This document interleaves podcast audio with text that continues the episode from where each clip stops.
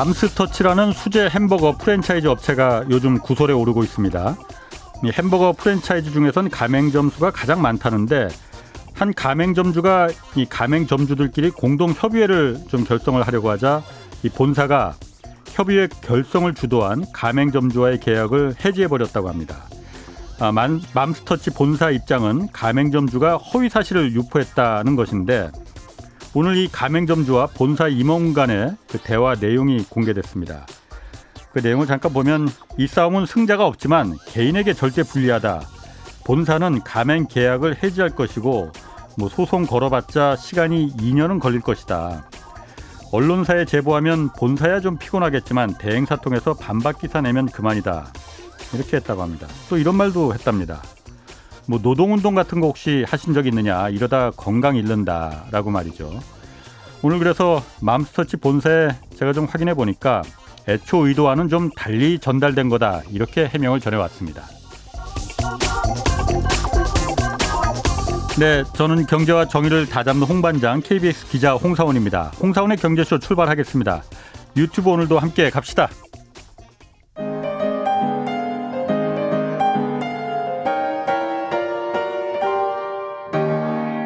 대한민국 최고의 경제 전문가와 함께 합니다. 믿을 만한 정보만 쉽고 정확하게 전해드립니다. 홍사운의 경제쇼. 네, 오늘 주가가 많이 빠졌습니다. 또 외국인들 매도세도 이거 멈추지가 않고요. 오늘 이 내용 좀 자세히 알아보겠습니다.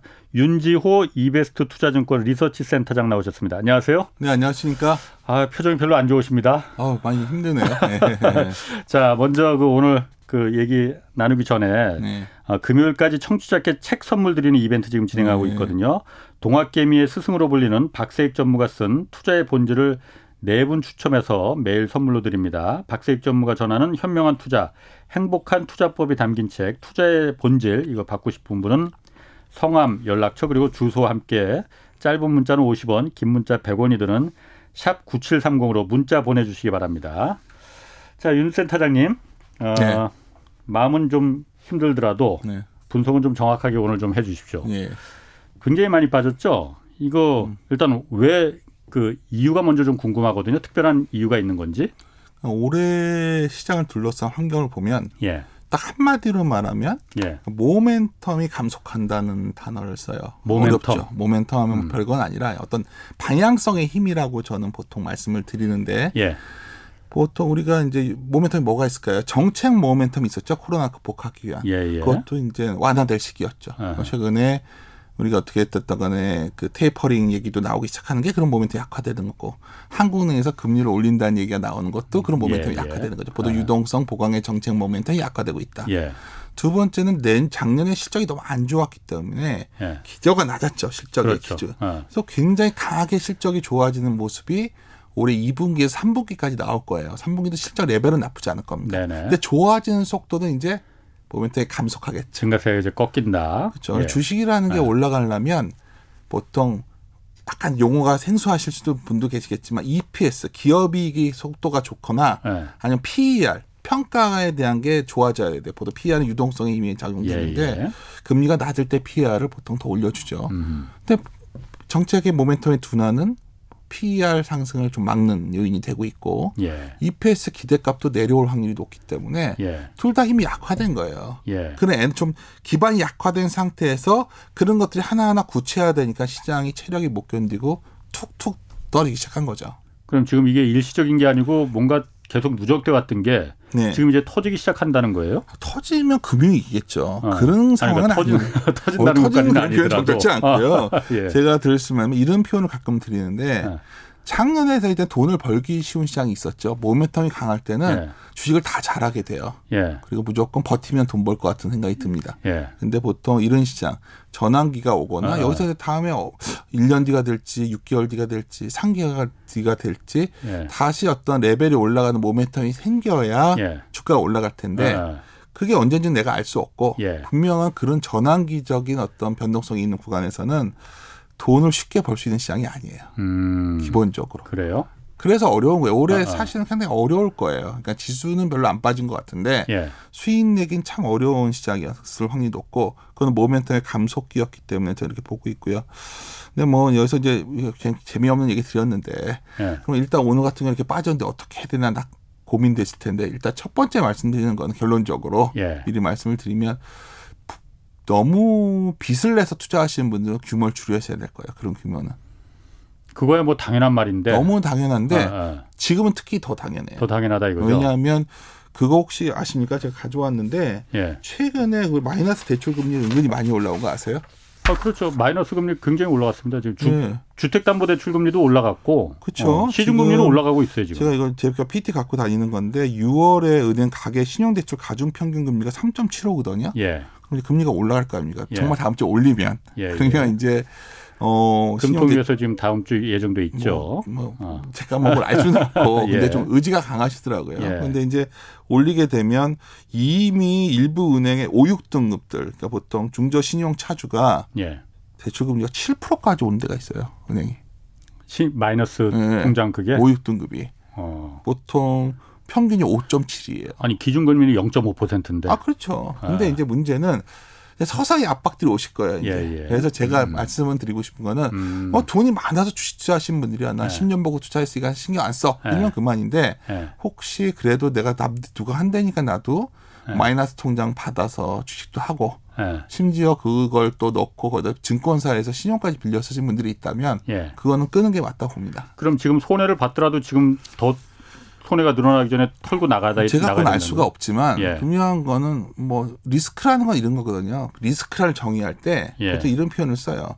내가 지금까지 있었던 일보다 다른 일이 생겼을 때가 리스크 아닌가요? 예, 예. 보통 이렇게 정의한다면 혹시나 모르는 거죠. 그러니까. 최소한 그런 거에 대해 경계를 해야 된다는 그 생각을 하고요. 하지만 그래도 좀 기대해 볼 만한 거는 예. 그래도 우리나라의 기업들이 정말 구조적으로 좀 그래도 이익이 올라와 있는 상태고 예. 또 개인 투자자분들이 많은 자산 배분을 부동산에서 주식으로 그래도 많이 옮기고 있기 때문에 예. 그래도 뭐 사반 제한적이지 않을까 이렇게 생각은 합니다. 어쨌든 그런데 제가 이 경제쇼 맡으면서 네. 올해 초부터 하여튼 올해 초에는 주식이 굉장히 좋았잖아요. 네, 그렇죠. 그리고 뭐 1분기, 2분기 그때까지만 하더라도 네. 뭐 대부분의 이제 증권사들 이 패널들이 네. 아유 뭐 올해 심지어 3,600, 뭐 심지어 4,000까지도 간다 이렇게 예상도 하셨고 네. 뭐 다만 이제 염승환 이사나 이 윤 센터장님이나 같이 염승환 이사는 이- 이제 예, 그 약간 다른 건 그 컨설팅하는 사이드에 있고 예, 리서치 예. 센터는 의견이 다르죠. 어, 예. 어쨌든 이베스트에서는 그러니까 좀 보수적으로 좀 그 어, 보셨었잖아요. 리서치 하우스가 아. 어, 리서치 하우스가 그래서 염승환 이사는 좀 아주 장기적으로 보는 얘기를 많이 하고 다니고요. 예. 저희들은 증권사 리서치 센터라는 거는 음. 저희 클라이언트가 뭐 10년 보고 저희랑 얘기하진 않아요. 그렇군요. 저희들은 모두 어. 6개월, 1년 보고 얘기를 하는데 예. 저희들은 올해 굉장히 신중한 입장을 견지해 왔죠. 그러면은 이게 그러면은 그 그렇게 올라가지 않는다는 거예요. 그러면은 뭐 3,600, 4,000은 고사하더라도 4,000뭐3,600 이렇게 지금 기대하는 분들 많이 힘들다. 계실 저희는 텐데 계속 힘들다 말씀을 드렸고 아. 내년 상반기까지도 쉽지는 않다 봐요. 그거는. 그렇기 때문에 지금 빚내서 그야말로 투자하시는 분들은 지금이라도 신중하게 좀 생각을 해야 그러니까 된다. 사실 더이 일찍 줄여놓으시면 좋은데 예. 이 시점에서는 이제 리스크가 강도가 강해질 수도 있으니까 예. 그러니까 좀 특히 그런 거는 이제 최악의 상황도 혹시 있을 수 있으니까 고민하자는 거고요. 그렇군요. 근데 이 근데 어느 그 분기점이 좀 시기적으로 본다면 예. 그 시기가 중요할 것 같아요. 이제 예. 9월이 되면 우리는 연휴가 있죠. 추석 연휴. 예, 예, 예. 근데 연휴가 좀 지나고 나면 여- 미국의 연준이 열립니다. 예. 근데 오늘 아침에 이제 글로벌 증시에 좀 여러 가지 영향을 줬던 게 테이퍼링이란 단어였어요. 뭐, 예, 예. 워낙 지겹게 여기서 얘기 아, 많이 하셨어요. 너무 지겹습니다, 이제. 여기 하나만 더 말씀을 드리면 예. 좀 변화 요인은 뭐였냐면 예. 이런 거였죠. 그러니까 우리가 다 내년에 테이퍼링을 하는 건 다들 알고 있었는데 예. 이제 갑자기 이제 불라드란 분이 있죠. 세인트루이스 연은 총재인데 중요한 분이죠. 그죠. 아. 내년 내년 voting권이 있어요. 성 투표권이. 예, 예. 근데 갑자기 이분이 내년 상반기 내에 테이퍼링 끝낸다고 해버렸거든요. 예. 그러면 올해 안에 시작할 수도 있고 예. 굉장히 월간으로 한 100억 불씩 12달에 음. 걸쳐서 할 줄 알았는데 빨리 할 수가 있다는 거죠. 그러니까 지금 처, 매달 1,200억 달러씩 내 그 푸는 걸 사던 거를 주 어. 어. 내년 상반기에 끝낸다. 그러면 한 그러면은 달에 뭐 150억 불, 200억 그러게. 불씩, 300억 불씩 살수 아, 있는 아. 거예요. 그러니까 이게 뭐지 한 거고요. 예. 또 하나는 그게 그렇게 된다는 거는 물론 경제는 저 정상화 될 텐데 예. 금리를 올린다는 얘기니까 금리 자극 되겠죠. 근데 여기서 중요한 거는 막상 FOMC에서 그걸 구체적 일정이 나오면 그렇게 충격은 덜 받을 거예요. 예. 근데 문제는 그게 얼마나 이제 말들이 많겠어요. 뭐 얼마씩 할까, 뭐 뭔가 그 그렇죠. 예, 예. 기간이 제일 불확실하죠. 아. 그게 이제 9월 말에 있으니까 음, 음. 있고요. 뭐 뒤에 이제 좀 더 말씀을 나누겠지만은 사실 우리 올해 우리 이런 하락을 촉발시켰던 거는 소위 반도체 주식이었거든요. 그러니까 지금 그 얘기를 좀 물어보려고 아, 하거든요. 뭐 어떤 걸 궁금하시죠? 어, 왜냐하면 지금 그 어제 오늘 예. 가장 좀 티피컬하게 좀 많이 내려갔잖아요. 네. 그런데 반도체가 삼성전자, 하이닉스 이런 반도체 주, 주식 들이 거의 뭐 폭락하다시피 해서 음. 어 하이닉스 같은 경우는 한 30%가 지금 고점에 비해서 좀 네. 내려갔다고 하고 삼성전자도 한 20% 빠졌다고 하고 이게 반도체만이 국한된 문제가 아닌 건가요? 그러면은? 그렇죠. 이제 이제 많은 분들이 반도체만에 국한된 문제라고 이슈를 덮고 싶어 했지만 예. 사실 우리 증시를 좀 지켜왔던 분들은 예. 한국에서 제일 중요한 게 하여튼 수출 증가래요. 수출에 의존해 사는 나라니까. 어, 예, 예. 근데 보통 반도체가 먼저 꺾이고 버티다가 예. 다른 것들도 다 꺾여 내려오는 게 한국의 경기 상황이에요. 수출에 의존한 사나, 의존해 사는 나라다 보니 어. 너무 당연한 말 아닐까요? 예, 예. 그렇죠. 그래서 예. 제가 요새 다니고 다니는 제목이 예. 반도체만의 문제인가? 예. 반도체 먼저의 문제인가를 제목으로 다니거든요. 반도체가 시작이냐 아니면 예, 반도체로만 끝날 것이냐. 저희도 후자예요. 반도체가 꺾이면 예. 나머지 각기 꺾일 거라 본 거죠, 저희들은. 예. 지금 피가웃이란 단어 여러 용어를 쓰지만 이게 왜 그러냐면 예. 사실은 8월 4일이 되게 중요했어요. 8월 8월 4일이. 4일이. 그러니까 첫째 이런 게 먼저 이제 물어보셨으니까 네. 음, 뭐 혹시 궁금하셔 하실 분들도 삼성전자 워낙 개인 주주분들이 많으시니까 네. 사실 대만이 굉장히 부- 부품업체 좋은 회사들이 많아요. 예. 근데 이제 6월 달 매출이 7월에 나오잖아요. 예. 그게 이제 그렇지. 예. 중국에서는 다 데이터가 나옵니다. 예. 근데 그중에 특히 그 대만의 아수스텍이라고 motherboard 만드는 회사인데 음, 컴퓨터 보드 만드는 어 굉장히 회사. 큰 회사예요. 예, 예. 기자님 알고 계시네요. 그게 6월에 22%가 줄어요. 네, 음. 그리고 그 미디어텍이라고 중국 스마트폰 관련된 마이너스 15% 주고 TSMC도 주고. 근데 이제 예. 물론 6월 분기 말이니까 뭐 예. 밀어내기 있었고 뭐 7월에 이렇게 줄었다. 7월에 이렇게 줄었다는 거 6월 대비. 음. 근데 사실 예. 이게 상당히 이상한 신호였거든요. 7월에. 이게 기분 나쁜 신호잖아요, 지금. 예. 그게 있었고 예. 예. 하여튼 뭐 또 하나는 많은 분들이 의구심을 가져요. 뭐 해봤자 PC 비중이 메모리 중에서 15%밖에 안 되는데 왜 저러냐. 예. 그중에 노트북은 10%밖에 안 되는데 예. 보통 이런 쪽에 가격이 좀 변화가 생기려고 하면 다른 쪽으로 라인을 옮길 거 아니에요. 예. 그래서 그런 것들 감안하면 뭔가 좀 불안불안했었는데 예. 불안불안해하고 있는데 이제 8월 그 4일인가 이게 이제 트렌드 포스라는 곳에서 계속 이 전망치를 우리가 많이 많이 봐요 시장에 있는 사람들은 예, 예. 그 많이들 헷갈려 하시는데 WTSS인가 그 또 기거 조사 기관인데 그거는 예. 그냥 통계적 후행적으로 예측하는 거 규모를 시장 얘기하는 거고 아. 이거는 직접 그 메모리 가격 그 전망치들 딜러들끼리 얘기해서 하는 거예요. 트렌드포스라는 그, 그 조사지. 예, 그렇죠. 그것도 그게 대만에 타이완에 있는 그쵸. 그, 그건 다 알고 예, 계시네요. 예, 그게 이제 그 뭐죠. 디램익스체인지 계열사예요. 예, 그래서 예. 이제 거기서 갑자기 뭐가 나왔냐면 원래 4분기 쯤에 상승폭이 좀 줄고 내년에 좀 반도체 가격이 꺾일 수 있다 정도였거든요. 원래 의견은. 예. 근데 갑자기 한 4분기부터는 5% 빠지고 예. 내년에는 10에서 15% 빠지는데 예. 내년 1분기에는 oversupply 확률이 있다고 어. 전망을 해버린 projection을 해버렸어요. 예. 그게 굉장히 권위가 있는 그 조사. 아, 많이 보죠 다. 어. 왜 또 우리한테 중요하냐면 음. 삼성전자가 물론 여러 가지 사업부가 있지만 전자 이익의 70%가 디램이죠. 네, 예. 그게 현실이니까. 예. 예. 그러니까 그러면 이게 문제가 뭐냐면 야, 말이 좀 길어지게 됐는데 우리나라가 내년에 기업 이익이 되게 좋다고 돼 있으니까 예. 이익 대비 주가가 되게 싸 보였는데 예. 예를 들어서 만약 반도체만 놓고 봐도 그 기업 이익이 거의 수 있어요. 15조에서 20조 차이가 나는 거거든요. 반도체 예, 가격이 예. 변하면.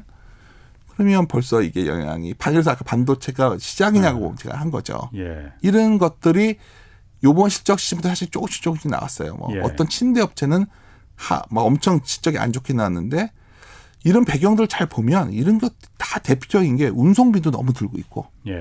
예. 원가도 너무 올라갔고 예. 그, 어, 그, 그, 그 원재료 가격이 올랐으니까 뭐 이런 것들이 복합적으로 작용되면서 기- 지금 현재 기업이익의 실제 기대값이 좀 높아 보이는 상태로 와 있는 거죠 지금. 아니 그게 제 반도체는 예. 뭐그 트렌드 포스라는 그 음. 조사 전문 기관에서 그렇게 예측을 했다고 하니까 뭐 반도체가 네. 아, 실적이 아- 지금 좋지만은 이제 좀 줄어들 것이다라는 건 제가 이해를 하겠어요. 네, 네. 반도체는 그렇다 치더라도 그게 다른 산업까지 아까 말씀하시길 반도체를 시작으로 해서 다른 산업들이 다 영향을 그 줄줄이 미칠 수 있다라는 반도체만 게 아. 반도체 때문에 영향을 준다는 게 아니라 아하. 예를 들어서 우리끼리만 너무 어려운 얘기하면 별로 안 좋아하실 것 같은데 이제 궁금해하시니까 얘기를 드리면 궁금하네요, 굉장히. 아, 그래서 ISM 제조업 지수에 예, 항목 중에 보면 예, 이송 시간 lead time이라는 데이터가 있어요. 예. 우리가 원래 ISM 제조업 지수는 얼마나 경기를 좋게 봐 너네들 예. 서베이를 하는 거예요. 예. 근데 반응 안 좋을 것 같은데 해도 되나요 지금? 어 괜찮습니다. 예, 그래요? 너무 어렵지만 않게. 어려울 어. 것 같은데 근데 이제 그게 이제 원래 좀 시간이 길어지면 예. 얼마나 수요가 많아서 길어지냐로 처음- 처음에 생각을 했었죠. 아, 근데 사실은 아시다시피 다 병목 현상이었잖아요. 그렇죠, 그렇죠. 그리고 문제는 예. 이러면서 이제 자 수요가 딸리니까 막 주문을 넣어버린 거예요 모든 것들이. 음, 음. 은근히 재고들이 쌓여 있는 거라니까요 지금.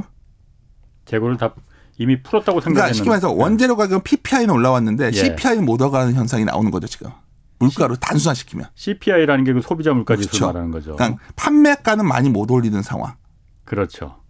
그렇죠. 그러니까 기업이익은 P 곱하기 Q 마이너스 아, 시대 아. 뭐 가격 곱하기 물량 음. 곱하기 빼기 해서 비용을 빼는데 비용은 막 올라와요. 대표적인 게 지금 그 해상 운임이 너무 세요. 예, 왜냐하면 그 미국의 그 트럭 노조 사람들이 잘 일을 안 하려고 그러거든요. 예. 정부에서 돈이 나오니까. 아, 아. 그래서 컨테이너 박스가 서부 해안에 다 쌓여 있어요 지금. 예. 그럼 기사 보시면 좀 나옵니다. 그럼 그런 것뿐만 아니라 여러 가지 겹쳐 있다 보니까 그냥 뭐 산으로 가버렸는데 예. 음, 기업이익 측면에서 어쩌면 내년도 이익 전망치가 상당히 내려올 가능성도 우리가 추론해 낼 수가 있는 거죠. 음. 근데 그 시작은 뭘까요? 지금 한 10월 초에 삼성전자의 잠정 실적이 나오는데 예. 그때 되면 좀 그래도 좀 가닥이 잡히지 않을까 내년에 대해서. 내년 전망에 대해서 만약 그때 어. 여러 가지 이런 뭐 트렌드 포스나 이런 곳에서까지 1분기가 아니라 2분기 더 심각해진다면 장 없는 거죠 하반기에. 센터장님은 어떻게 보세요 그러면? 아 저는 그렇게까지는 안 봐요. 예. 왜냐하면 반도체 사이클도 진폭이 좀 줄어들었고 예.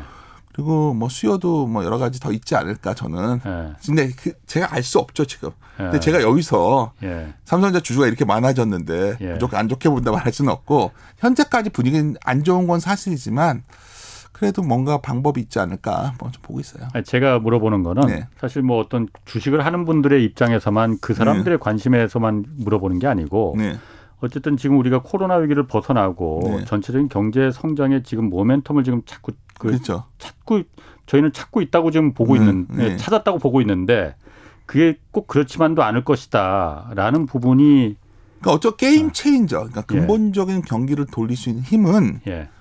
저는 이렇게 봐요. 그러니까 오늘 어 코로나 백신이 아니라 저 1차만 맞았는데 음, 음. 코로나 치료제가 같은 게 나오면 가능하겠죠. 치료제가 체인저가 그렇죠. 그래서 체인저가 돼서 예. 어쩌면 지금 수출 쪽은 확 기대하기 힘든데 내수 쪽을 확 살리는 게 나오고 예. 또 미국 같은 우리의 수출 국가들도 좀 그런 변화가 확 생겨야 되는데 예.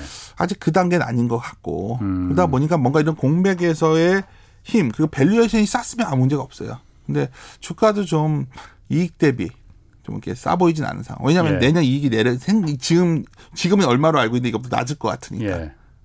그래서 그런 걸 감안하면 시장이 한 최소한 9월이 나 10월 첫째 주 정도까지는 상당히 뭐 의미 있게 지- 시장이 돌아서기 막 올라가는 장은 아닐 것 같다. 그렇군요.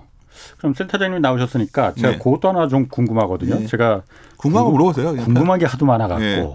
이제 요즘 환율이 계속 오르잖아요. 예. 근데 제가 기사 이렇게 좀 쭉 경제 기사들을 읽어보니까 주식시장에서 요즘 외국인들이 계속 팔잖아요. 예. 뭐 어제 오늘만 판 게 아니고 지금 거의 뭐 한한 달 이상 계속 파는. 것 같은데 예. 그러다 보니까 어쨌든 외국인들이 파니까는 그걸 갖다 이제 다시 달러로 바꿔서 이제 나 그 그런 수요가 있으니 환율이 올라간다라고 하는데 아니 암만 우리나라가 그 그래도 경제 규모가 어느 정도인데. 예. 그 사람은 외국인들 그 주식 판다고 해서 그게 환율까지 이렇게 막 지금 오늘 한 1,880원 가까이 올라갔잖아요. 그러니까요. 그게 맞는가?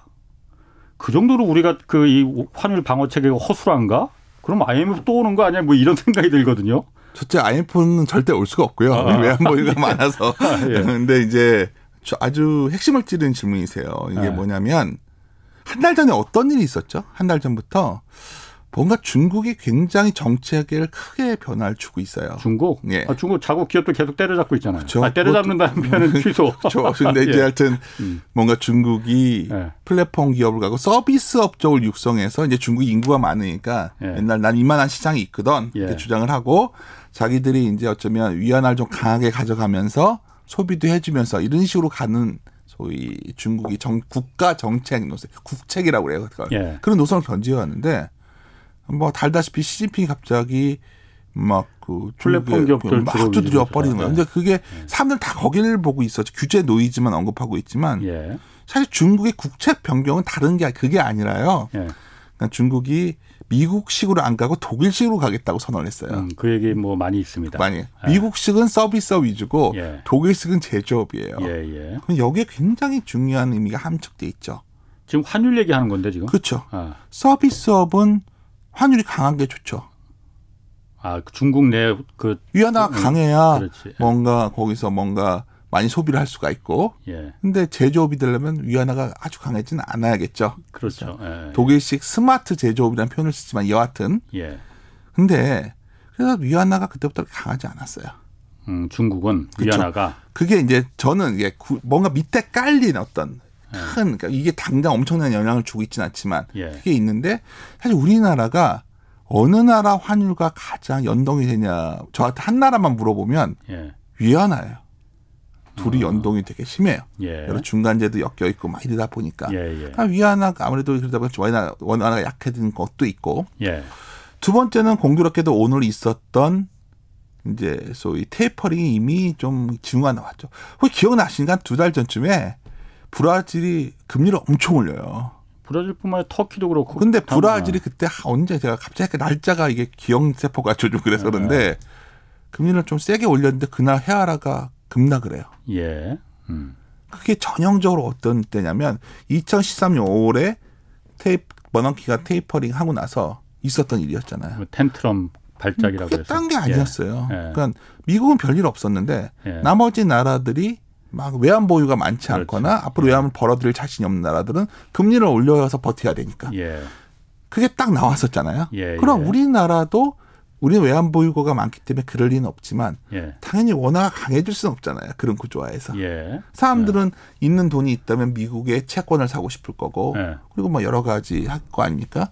거기다가 뭐 환율을 거치 환율에 연동되는 거는 매우 많아요. 예. 예를 들어서 미국이 상당히 재정에 대해서도 뭔가 좀 변화를 주려고 하는 게 최근에 아프가니스탄 철수도 물론 계획된 거였지만 사실 재정 적자 감안하면 거의 군비 쓸 이유가 없잖아요. 예. 뭐 여러 가지 하나하나 예를 들면 아 미국이 가는 방향이 달러를 좀 강하게 가는 데다가 위안화는 또 저런 상황이니 거기서 외국인들이 삼성전자를 대표하는 그런 우량주를 팔았어요. 예. 왜냐 사주는 사람이 있으니까 파는 거예요. 그게 음. 예. 개인들이 요새 많이 구조적으로 예. 들어오니까 어유 오랫동안 너무 너무 많이 갖고 있어요 외국인 지금 우리나라의 예. 그 외국인들이 우량주를 예. 그 사람들 입장에서는 던지는 거죠 받아주니까 예. 예. 그래서 그 던져서 우리 다시 놔뒀다 우리 주식을 사주면 좋은데 출금해 버리니까 문제인 거죠. 음. 뭐 어떤 그래서 제가 이것도 바- 마찬가지인데 환율 시장도 자꾸만 반도체만의 문제로 보시는데 아니라 확 여러 가지가 해석이 가능하다는 것도 말씀드리는 거예요. 제가 따라가지 못한 게그 네. 미국의 그 테이퍼링이나 뭐 이런 부분 때문에 네. 금리가 아니 저 환율이 조금씩 올라가는 부분 다른 나라는 훨씬 더 뭐 올라간다고 네. 아까 브라질 얘기도 네. 하셨지만 그거는 제가 이해를 하겠는데 중국 위안화가 그러니까 그 제조업으로 바꾸는 거하고 네. 한국의 환율이 이렇게 올라가는 거하고 무슨 연관이 있는 거지? 제가 그걸 못 따라갔어요. 그냥, 그냥 어, 아주 단순하지만 그냥 그림 그려놓으면요 거의 같이 움직여요. 같이 위안화랑 원화랑. 아 그래서 예전부터 어 위안화 원화는 매우 연동돼서 움직이기 때문에 예. 위안화 강세일 때 원화가 상당히 강세로 갔었고요. 아하. 위안화 약세라면 원화도 약세로 가는 어떤 그런 흐름이 있어요. 예. 이걸 뭐 제 의견이라기보다는 예.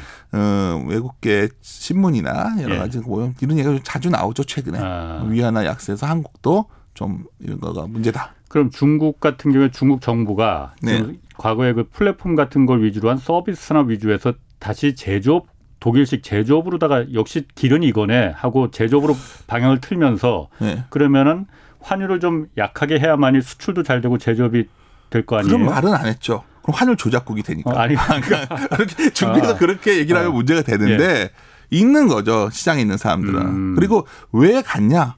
미국이 제조업을 계속 방해를 하잖아요. 예. 사령 중국 입장에서 반도체도 수입하게 다 마음대로 쓰게 해줘 이렇게 해주면 문제가 없는데 미국에서 막았죠. 막으니까 예. 우리도 제조업을 해야겠다. 아. 미국에 의존했다가는 안 되겠다 생각을 한 거죠 지금. 예. 그거 이유도 있을 거고 뭐 여러 가지 위, 위안화가 좀 약세가 돌아섰고 그럼 그렇죠. 그 부분에 따라서 한국도 연동이 되니까 지금 환율이 우리가 지금 원화가 계속 약세가 되는 게 그 부분 때문이다 그렇죠. 이거죠? 그러니까 이걸 갖다가 마치 영화들 많이 보셔가지고 뭐 외환위기 때 그 상황이 아니고요. 그러면 CDS 프리미엄이라는 게 움직여요. 예. 이게 뭐냐면 우리나라의 어떤 위험도가 올라갔을 때 예. 그건 전혀 변화가 없어요. 이거는 음. 어떻게 보면 그 우리와 비교되는 어떤 등가족에 있는 환, 환율 외환들이 가치가 약화되면서 예. 우리도 같이 올라왔는데 최근에 수급적으로 외국인들이 이런 파니까 더 자극을 온 거지만 아.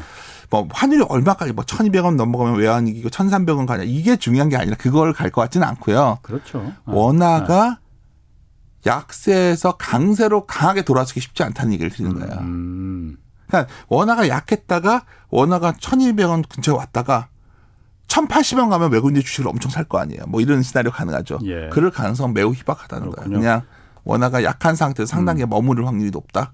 이렇게 요약을 하고 싶네요. 지금 어쨌든 환율이 높아진 거는 외국인들이 네. 주식을 팔아서 그렇게 좀 다들 해석을 하고 있는데 그거는 아니 더라 이거죠. 그러면 이 정도로 약하지 않았겠죠. 그러니까 저도 그게 아유, 한국이 이 정도 규모에서 그 정도 환율 방어가 안 되나 외국인들 파, 아니, 주식 그게 말하긴 쉬워요. 말하긴 쉬운데, 어. 그러니까 그러다 보니까 제가 계속 말씀드린 게 중국 주식도 반도체 팔 외국인이 반도체만 팔 거다 했지만 다른 것도 팔고 있고요. 예. 어쩌면 아. 음, 이 판이 그러니까 굉장히 다 중국하고 다 이렇게 알게 모르게 다 다 엮여 있네. 참 중국이라는 게 중국이라는 개라는 표현이 좀 그런데 참 우리한테는 잘 활용하면 좋은 이웃이 될 수. 있었는데 예. 뭐 제가 보기엔 최근 상황은 예. 미국과 중국 사이에서 우리가 그렇게 간단치 않은 상황 그리고 아까 수출 증가에도 굉장히 중요한 게 예. 2006년 7년 18년 그때는 중국이 괜찮을 때는 반도체가 꺾여도 중국의 수출에 의해서 버텨줬어요 우리가 예. 근데 지금은 또 그게 안 되잖아요. 중국과 중국 최근에 보면 이쪽 사이클 되게 안 좋거든요. 미국 예. 관계 안 좋아지면서 그래서 그런 것들 감안하면 수출 쪽의 어떤 약세 요인들을 나머지 뭔가 대안이 돼서 뭐, 예. 뭐 국내 소비가 확 좋아지거나 뭐 여러 가지가 정부 투자가 늘거나 이래야 되는데 그게 참 녹록치 않은 상황입니다. 그렇군요. 예. 그러면은 뭐 환율은 거기까지 가고 어쨌든 네. 외국인들이 지금 기관에서 아 그 외국인들이 주- 주식 시장에서 지금 계속 계속 네. 판단 말이에요. 네. 어, 이게 지금 우리나라만 이런 겁니까? 아니면 다른 나라에서도 외국인들이 다 이렇게 좀그 어, 아무래도 미국이 이제 그 긴축한다고 네. 금리도 올릴 것 같으니 네. 자본이 다시 미국으로 다시 들어가기 위해서 지금 다 이렇게 들어가는 거 아닌가 그런 또 아마추어 같은 생각도 좀 들고 아니 근데 뭐 아마추어 같은 생각이 아니라 너무나 당연하고 반복적이었던 일이에요. 예. 돈이 처음에 이만큼 있었는데 예. 조금씩 줄이는 거예요. 예, 그러면 이제 우리 생각에는 변두리부터 예, 정리하겠죠. 그렇겠죠. 그 아, 작업은 언제나 있어 왔던 일이에요. 음. 그래서 그 작업 속에서 달러가 좀 강해지고 우리나라도 좀 줄이는 구조로 갈 확률은 높고요. 예, 근데 또 하나는 우리가 하다 보니까 너무 외국인들에 모든 운명이 결정되는 것처럼 좀 우울해지는데 아, 또 하나 문제가 있어요. 지금 예. 이제 올해 보면 어 뭐 너무나 주변에서 맨날 크래프톤 무슨 뭐 카카오뱅크 뭐 해서 예. 우리 IPO 시장이 올해가 전년 대비 6배 늘어서 27조 5조 원이에요. 어, 이 이게 제가 안- 여기 작 보여드리면 제 PT 예. 자료인데 혼자 막대기가 이렇게 길어요. 아, 그게 뭐죠 이게? 그러니까 국내 어떤 유동성이 있으면 상장하는 곳에 대주주는 그걸 파는 거잖아요. 예, 예. 그걸 다 받아주면서 그게 공급이 이만큼 늘었던 거예요. 예, 아, 아, 수요와 공급에서 예, 공급이 워낙 많았구나. 많았죠. 예. 이것도 우리가 떠안았던 거죠 지금 음. 많은 사람들이. 예, 예, 그러면 얼마 전에 크래프톤이 상장하고서 뭔가 저는 그때 이제 얼마나 에너지를 좀 보는 거죠. 이걸 예. 정말 받아내고서 얼마나 더 치고 갈 수 있냐인데 예. 뭔가 요새 잠깐 힘에 붙이는 모습들이 좀 나오지 않나요? 예, 카카오뱅크는 워낙 좋지만 그렇죠. MSCI 편입이 되고 나면 뭐 내일 모레 정 내일 다음 주인가 그럴 거예요. 그리고 나면 그 다음엔 모르죠 또. 예, 그러니까 그런 거를 감안하면 국내 수급도 좀 올해 우리 증시가 상당히 견고했거든요. 예, 제가 친하신 분들한테 퀴즈 네요. 제가 코로나 저점에서 상승률 1등인 국가와 주가, 예. 2등 국가가 어느 나라인지 아십니까? 공그룹의 지수로 보면. 한국 상위권일 것 같은데. 1등이 코스닥, 2등이 코스피예요. 근데 어떤 분들이 아 그거야 하- 코로나 저점에서는 거고 아. 그냥 전년 도비해서 가장 많이 오른 나라 하면 1등이 나스닥, 2등이 코스닥이에요. 그럼 그렇게 된 이유가 뭘까요? 지금 우리 증시가 굉장히 강한 거예요. 예. 지금도 다른 나라 많이 내려왔어요. 예. 이거보다. 근데 이제 이유는 개인들이 정말 많이 사준 거예요. 예. 그러니까 삼성전자 아무리 팔아도 개인이 개인 지분이. 한 6% 초반이었는데 예. 거의 두 배가 넘어갔더라고요. 13%까지 갔다고 그러더라고요. 그렇죠. 예. 그건 저도 깜짝 놀랐어요. 뭐 일각에서는 그래서 네. 이참이 이제 주권 회복 운동이라 뭐 이런 얘기도 또 하더라고요 또. 근데 뭐 그렇게 됐으면 좋겠는데 이제 보통 증시 증시에는 걸 분산이라고 그러죠. 예. 주식이 어떻게 분산됐을 때 이게 에너지가 막 강해지진 않아요. 예. 근데 이제 그거는 다음 문제. 근데 이제 개인들이 어느 정도에 샀는가를 저희가 데이터를 봤더니 예. 3,100 이상에서 개인들이 산 게 음. 2020년부터 예. 이건 제가 데이터를 보니까 116.9조를 샀는데 개인이 예. 47.9%가 3,100 이상에 샀더라고요. 어. 그리고 3천 이상에 산 게 56%예요. 개인들이 예. 예. 나머지 거의 3천 이상에서 많이 산 거죠, 음, 개인들이. 음. 근데 그때부터 이렇게 주식장에 들어왔다 이거죠, 그러니까. 그쵸 그때 아, 들어와서 그때 예. 산 사람들 예, 그 예. 지- 지수대에서 아, 아, 아. 한 그래서 제가 보기에는 이게 두 가지의 가능성을 보는데 그래도 개인들이 3천 선을 지켜줄 확률도 있고 음. 근데 개인들이 만약 어느 시점에서 개인들의 에너지 먼저 좀 힘에 붙인다면 예.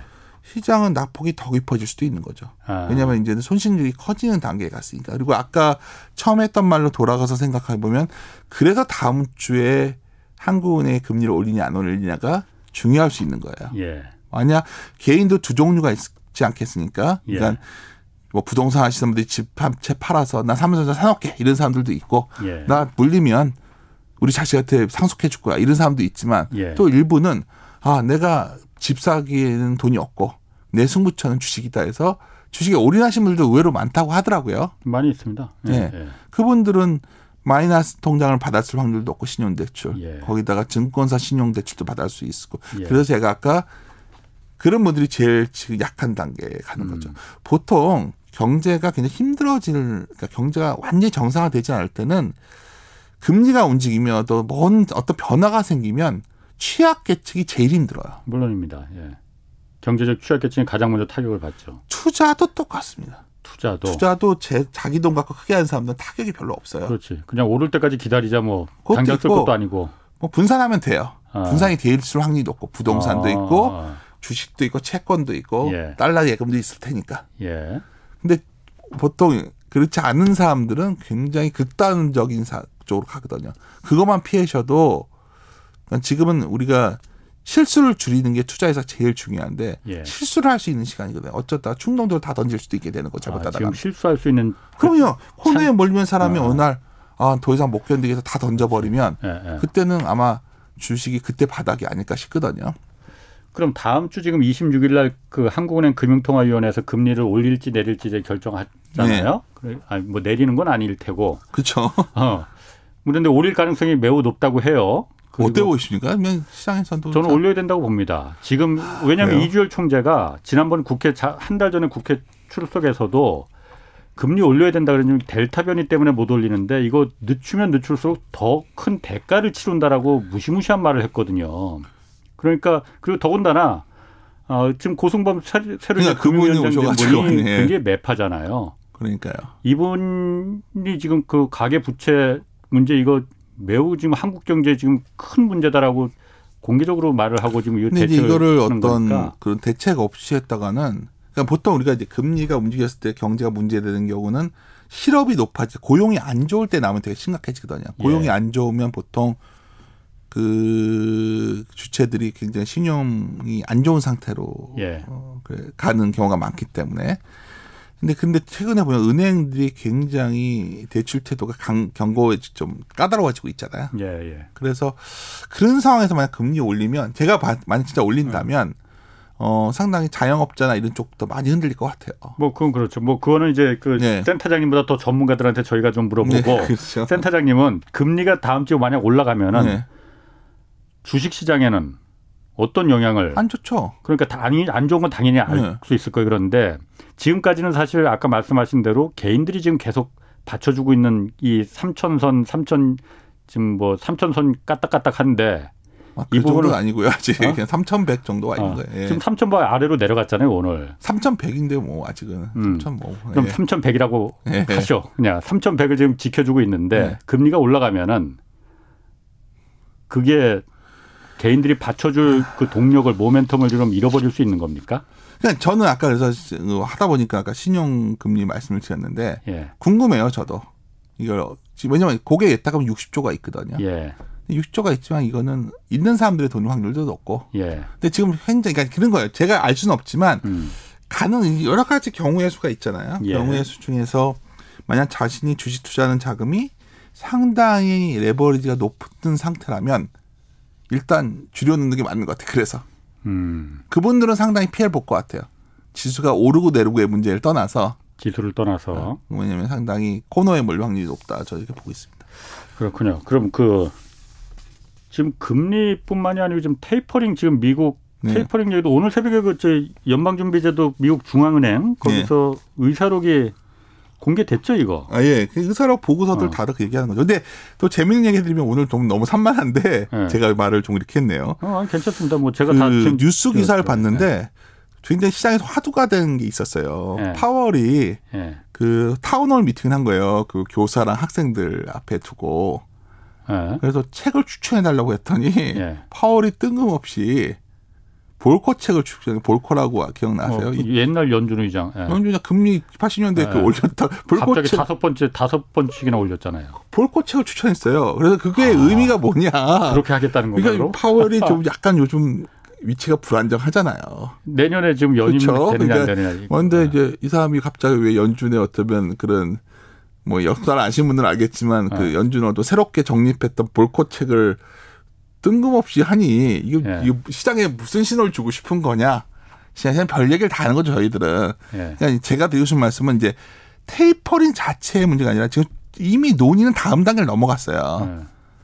금리를 금리. 인상할 수 있다는 얘기를 나오는 건데 예. 지금 지금 보시면 9월은 뎁실링 문제가 문제가 해- 넘어가 있잖아요. 지금은 예. 미국의 어떤 부채 한도가. 예. 근데 이제 국채 발행 같은 게 안 되니까 국채가 좀 진정돼 있잖아요. 예. 그 9월은 그렇잖아요. 지금. 예. 왜냐면 국채를 찍어야 뭐 소화하냐 뭐냐면 금리가 좀 올라가고 할 텐데 공급이 없으니까 잘 버티잖아요. 음. 근데 이거 뭐 제 생각에는 부채 한도 협상도 이제 다 타결되고 예. 또 채권 찍고 하면서 만약에 이런 식으로 가면 금리가 생각보다 움직이지 않을까. 이제 금리가 이제 또 10년은 이제 미국채가 확 내려와 있으니까 이제 다 또 디프레이션 얘기하고 뭐 금리는 음. 구조적 저금리다 얘기할 텐데 이거 뜬금없이 올라가는 거 아니야? 만약 고용 시장만 좀 잘 나오면 이거는 되게 반응이 올 것 같다는. 바로 금리를 그러니까 아니, 아까 바로 센터장님- 올린다는 게 아니라 아, 시장 금리가 반응을 하겠죠. 아, 아까 센터장님 말씀하신 그 지금 모르신 분들도 들으신 분들 중에 네. 모르시는 분들도 있을 것 같아서 네. 미국이라는 건 국가 부채를 딱 법으로 맞습니다. 예, 정해놓잖아요. 맞습니다. 근데 지금 그게 꽉 찼어 지금. 2년 전에 유예를 아, 해줬죠. 그래, 아니, 유예를 해서 이제 유예 그래서 미국 의회 그거 네. 좀더 늘려달라 우리 지금 네. 상황이 코로나 때문에 안 좋지 않느냐. 네. 근데 그 협상을 지금 하고 있는 중이죠. 협상을 좀 근데 아. 좀 여러 가지 늘려줘야겠지 그거. 예. 늘려주죠. 근데 예, 이제 예. 놔두는 거는 이제 국채 예산을 늘려주니 국채를 찍으면 금리가 예. 올라갈 거 아니에요. 공급이 느니까. 그렇죠. 채권만. 그러니까 그거가 9월까지는 그런데 이제 이게 다 겹쳐 있다는 거죠. 제가 자꾸만 9월만 10월 말씀드리는 게 또이 예. 이유도 있어요. 예. 미국에서 결국은 이 문제도 어떻게 좀 약간 실마리가 나와야 되는데 결론은 금리가 올라가는 방향으로 나올 확률이 높은 거죠. 그러니까 올라가는 방향은 분명히 나올 텐데 그게 얼- 언제 빨리 오를 거냐 아니면 2023년 뭐 이렇게 아, 금 오를 기준금리 올리는 거는 내년 빠르면 내년으로 이제 얘기가 나올 거예요. 예. 빨라야. 근데 시장 금리가 움직인다는 거죠. 어, 제 10년이 예, 예. 시장에서. 예. 사실 우리가 궁금한 시장 금리랑 실질 금리예요. 그렇죠. 실질 금리가 굉장히 낮아졌다가 좀 올라오기 시작했기 때문에 예. 그러니까 그 부분이 좀 그 9월 말 10월에 또 있는데 음. 사실 이거 말하다 보니까 막 점점 산으로 가는데 예. 이렇게 되면 이제 또 하나 고민이 금리가 움직이면 어, 우리가 우리 시장에서도 시가총액 1위부터 10위 종목을 딱 놓고 보면 예. 삼성전자 원래 SK 하이닉스였는데 예. 어느 날 갑자기 네이버도 왔다 가고 막 이래요. 지금 그- 어, 카카오도. 왔다 예, 가고. 예. 음, 그럼 이런 논리죠. 저런 기업들은 디플레이션을 만드는 기업이니까 예. 사실 인플레 그 금리가 올 그 굉장히 그 금리가 낮은 상태를 두고서 어, 그- 그러니까 금리가 낮아서 성장에 프리미엄을 많이 줬어요. 음. 그러니까 뭐 우리가 카카오뱅크도 이익 대비해서 보면 정말 말이 안 되는 주가에 와 있는 거거든요. 그렇죠. 그렇죠. 네, 아 플랫폼 아, 기업이다. 어, 어. 이랬어요. 근데 여기서 금리가 움직이면 음, 성장 기업들의 valuation은 바뀌는 거거든요. 확 낮아지지. 그렇죠. 예. 그러니까 그거가 올 수도 있겠다. 그러니까 이게 지금 오늘은 말하다 보니까 이제 제가 이제 편하게 뭐 주변에 어, 이제 저희. 클라이언트 얘기하던 식으로 하는 건데 예, 예. 그럴 확률도 사람들이 고민하는 거예요 지금. 그럴 아. 수도 있겠다 생각이 든 거죠 지금 딱. 예. 그러면 이제 미국 시장에서도 그러한 소위 성장주들의 흔들림이 나올 수도 있는 거고 예. 우리 시장도 아 그래 산자 견자는 쉬지만 난 카카오만 볼 거 하는 사람들로 좀 고민이 되죠. 근데 제가 재밌는 얘기 하나 해드릴게요. 음. 근데 우리 시장에서 PBR로 한 8배 이상 갔던 점들이 가끔 있어요. 음. 대표적인 게 한미약품. 예. 아모레퍼시픽 중국 모니터 이때 기억나세요? 예. 예. 거의 8.6배 이 정도 갔었고 예. 이번에 카카오가 9배 갔었거든요. 예. 근데 이상하게 그러다가 전체적인 시장이 좀 쉬어갈 때 되면 그것들이 꺾일 때 조정이 깊어져요. 어. 그러니까 저는 요즘 사실 오늘 제일 많이 봤던 거는 예. 혹시 이제부터 해서 그 미국의 금리가 좀 올라가나 진짜로 이렇게 비어 있는 기간임에도 불구하고 예. 그거랑 금리가 움직였을 때 성장주가 어떤 반응을 보일까도 상당히 중요한 시기에 8월 9월에. 음. 그러니까 제가 이런 말씀을 오늘 들으면서 뭐 다시 들으시면서 뭐 말하다 보니까 굉장히 중요한 얘기도 하게 됐어요 지금 사실은 이런 변수들이 지금 모르겠다는 거예요 제 말은. 음. 근데 한 9월 되면 어쨌든 가닥이 잡히지 않겠어요? 예. 그러면 아 이 정도면 이 정도면 시장이 굉장히 견고하다 내지 예. 이 정도 범위라면 다시 시장이 위로 움직여도 가능하다. 그럼 지수가 네. 그때가 뭐 3,000일지 3,100일지 2,900일지 난 모르겠어요. 예. 근데 거기서 3,300 가는 그림도 한번 나올 수 있는 거죠. 그러면 음. 내년 내년에 일단 저는 그거의 가능성을 타진하는 구간 아닐까 지금 보고 있어요. 그 제가 지금 얘기를 듣다 보니까 센터장님 얘기를 듣다 보니까 네. 어 어쨌든 이게 저 그 전 세계 전 세계라기보다는 하여튼 네. 뭐 미국 그 테이퍼링부터 시작해서 네. 뭐 금리부터 시작해서 이게 한국에도 영향을 미치고 한국은 또 중국의 위안화하고도 미- 미치고 그럼요. 중국 중시하고도 다 미치고 네. 그러면은 아 한국이나 한국 증시는 지금 굉장히 안 좋잖아요 지금 아, 굉장히는 아니지만은 한국이요 그, 어, 굉장히 견조한 편이에요. 견조한 편이에요. 아유, 코로나 그러니까 좀 어. 이수준까지 간다는 도 많아요 그러니까 지금. 저도 좀 말 좀 하자고요. 말이 많았어 제가. 예. 그러니까 죄송합니다. 한국뿐만 아니라 한국 예. 같은 이런 신흥국들 다른 주변 신흥국들 보면은 증시가 좀 좋지 않잖아요. 네 맞습니다. 한국은 그나마 좀 막 방어를 네. 하는 거고 네. 외국인들이 많이 이렇게 막 던지고 막 빠져나가는데 저도, 네. 그런데 미국은 좋잖아요 지금. 그렇죠. 미국 뭐 사상 최대 지금 뭐 네. 주가 기록한다고 하고 어, 안 좋으면 다 안 좋아야지 미국부터 시작해서 지금 이게 그 다그 파종 파장이 지금 오는 것 같은데 음, 네. 미국은 좋잖아 이게 음. 안 맞지 않나요? 이게 참 이게 말하다 보면 참 기분 나쁜데요. 아. 이게 미국 중심의 체제로 이미 모든 경제가 되어 있고요. 예. 우리가 여기서 중요한 거는 미국의 토가는 문제가 안 되잖아요. 예. 달러는. 예. 그냥 이 상황이 되면 예. 미국 달러 자산을 다 사게 돼요. 예. 그리고 또 하나 안전한 나라들가 있죠. 뭐 스위스 프랑을 많이 사요. 음. 그래서 저희는 굉장히 좀 강해지고 예. 정한되면 유로도 사요. 음. 근데 정한되면 뭐 근데 원하는 잘 안 사겠죠. 그렇죠. 이게 참 아. 이게 우리나라가 이거는 뭐 제가 논할 분 경제학자분들이 하실 얘기인데 예. 이건 경제 구조가 짜여 있기 때문에 그리고 예. 또 미국이 제일 좋아요. 그러니까 원래 환율이라는 건 기본적으로 예. 그 나라의 fundamental 정도가 그 환율을 반영, 반영하는데 예. 여기에 이제 또 하나가 들어가죠. 코로나라는 게 들어가요. 예. 그러니까 2차 접종자 비율을 본다면 예. 미국은 이미 그렇지. 2차 비교가 안 되죠. 그, 그 IMF 이번 전망치 보시면 예. 미국이랑 선진국 이렇게 올리고요. 예. 이머지는 다 낮췄어요. 그리고 예. 아래 문장을 적어놨어요. 예. vaccination, 예. 백신화 정도를 보고 보겠다. 예. 근데 걔네들은 이제 또 한 번씩 더 맞는 것도 한다 그러고 이 문제가 있어요. 뭐. 근데 긍정적인 건 뭐냐? 우리도 한 네. 11월이면 예. 2차 접종자 비율이 한 50% 올라올 것 같거든요. 예. 그러면 다른 이머징과 차별화되는 K자라고 말 얘기를 하잖아요. 우리는 음, 음. 다른 이머징 국가와 우리는 차별화됐다. 예. 뭐 이렇게 될 수도 있는데 예.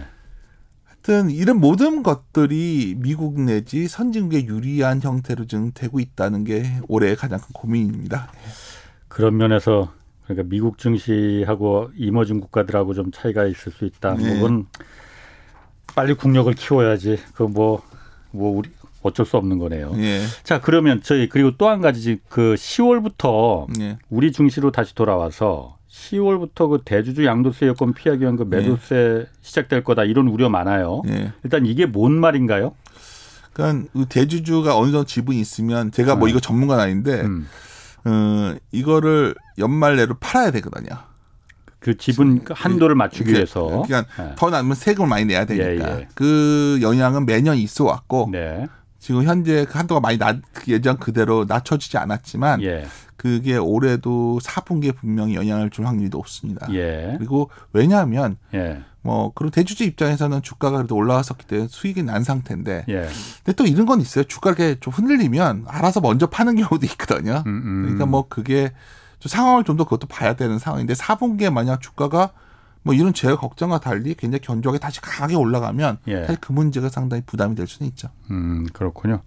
지금 뭐 그 유튜브 댓글에서 열띤 토론 좋습니다. 뭐 이런 얘기도 있고 헤이드 님이 윤지호 센터장님 넓은 시야에서 인과관계 분석해 주시니까 덩달아서 경제를 보는 눈이 좋아지는 것 같고 재미도 있네요.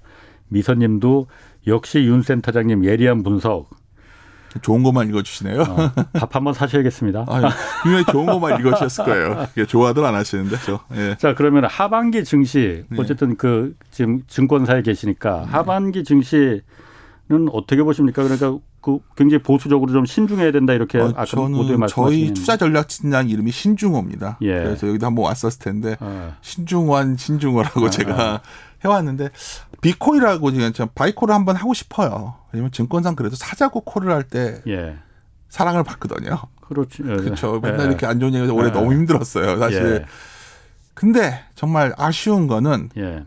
그러니까 저희들이 추구하는 바는 여러 가지 뭐 아까 좋게 보시면 이 저- 제가 좋아하는 말 하자는데 사실 인과관계라는 게 굉장히 다양한 변수에서 할 수밖에 없잖아요. 기자님도 예. 다양한 경험을 갖고 저한테 질문하시니까 저도 재밌게 얘기를 했는데 예. 저가 그래도 업데이트하고 그런 데이터가 꽤 많습니다. 제가 안 하고 저희 RA를 지키고 어. 하는데 좀 더 안 좋아지는 거예요. 그러니까 바이코를 하고 싶은데. 음, 그러니까 가장 중요한 주식에서 제일 중요한 거는 이게 전망치거든요. 예, 이게 전망 별거 아닙니다. 예, 많이 팔아야 돼요, 매출이. 예, 재고가 안 쌓이고. 음, 근데 별로 그렇지 않아요, 지금. 음, 그리고 두 번째는 원가가 낮아져야 되는데 예, 요즘 보니까 원가가 낮아질 수가 없잖아요. PPI니까 올라오는 속도가 CPI보다 더 빠른다는 게 대표지 마지막 aggregate 데이터고 예, 왜 그런가 생각을 해보면 이게 배송 시간도 길어지고 뭔가 이 코로나로 인해서 emerging이 뒤져 있으니까 예, 잘 안 되는 거예요. 그러니까 선진국은 주사도 빨리 맞고 하는데 예, 못 사는 나라일수록 주사도 안 맞고 하니까 이게 참 이게 더 점점 네. 점점 이런 문제들이 생겨서 예, 비용 cost가 계속 올라가는 거예요. 음, 그래서 제가 그 부분에서 좀 변화가 오기를 상당히 기대하고 있는데 예. 아직은 잘 안 보여서 예, 어, 어, 한 제가 9월, 10월 중에는 이제 우리 하우스의 목표는 그때 big buy call을 하자. 예. big call로 buy를 하자고 현재는 뭐 이렇게 논리를 찾아보는 중인데 예, 이게 논리 찾다가 이럴 때 있지 않습니까? 너무 껴맞추기 해서는 안 되겠다 생각이 들 때가 있는데 아직은 그런 단계입니다. 음, 그러니까 좀 빚내서 투자하는 건 정말 그래서. 말씀드린다 사실 이거죠. 가장 큰 거는 왜? 그 이거 아까 반도체만 말씀드린 게 아니야. 예. 그 우리가 올해 굉장히 히트쳤던 것 중에 스판덱스라는 게 있어요. 스판덱스 그거는 올해가 아니고 저 어렸을 때부터 아, 최근에 내 중, 여기 난리였어요. 이거. 그래요? 네, 노트에서 아, 효성 관련 기업들이 굉장히 좋았어요. 예. 지금도 좋고. 예. 근데 그런 것마저도 내년에 약간 오버서플라이더라고요. 아, 그러니까 이게 그러니까 전, 전 세계 경제가 이 코로나 이전과 이후를 나중에 학자분들께서 정의해 주실 것 같은데 여러 가지 이런 좀 뭔가 막힌 것들이 다시 뚫리는데 시간이 좀 필요한 것 같고 그래서 제가 요즘 항상 드리는 말씀이 게임 체인저가 뭐냐? 치료제가 나와야 돼요. 치료제 알겠습니다. 아이고 오늘 말씀 아주 재밌게 잘 들었습니다. 윤지호 이베스트 투자증권 리서치센터장 함께했습니다. 네, 고맙습니다. 감사합니다. 자 내일 다시 뵙겠고요. 지금까지 경제와 정의를 다잡는 홍반장 홍사원의 경제쇼였습니다.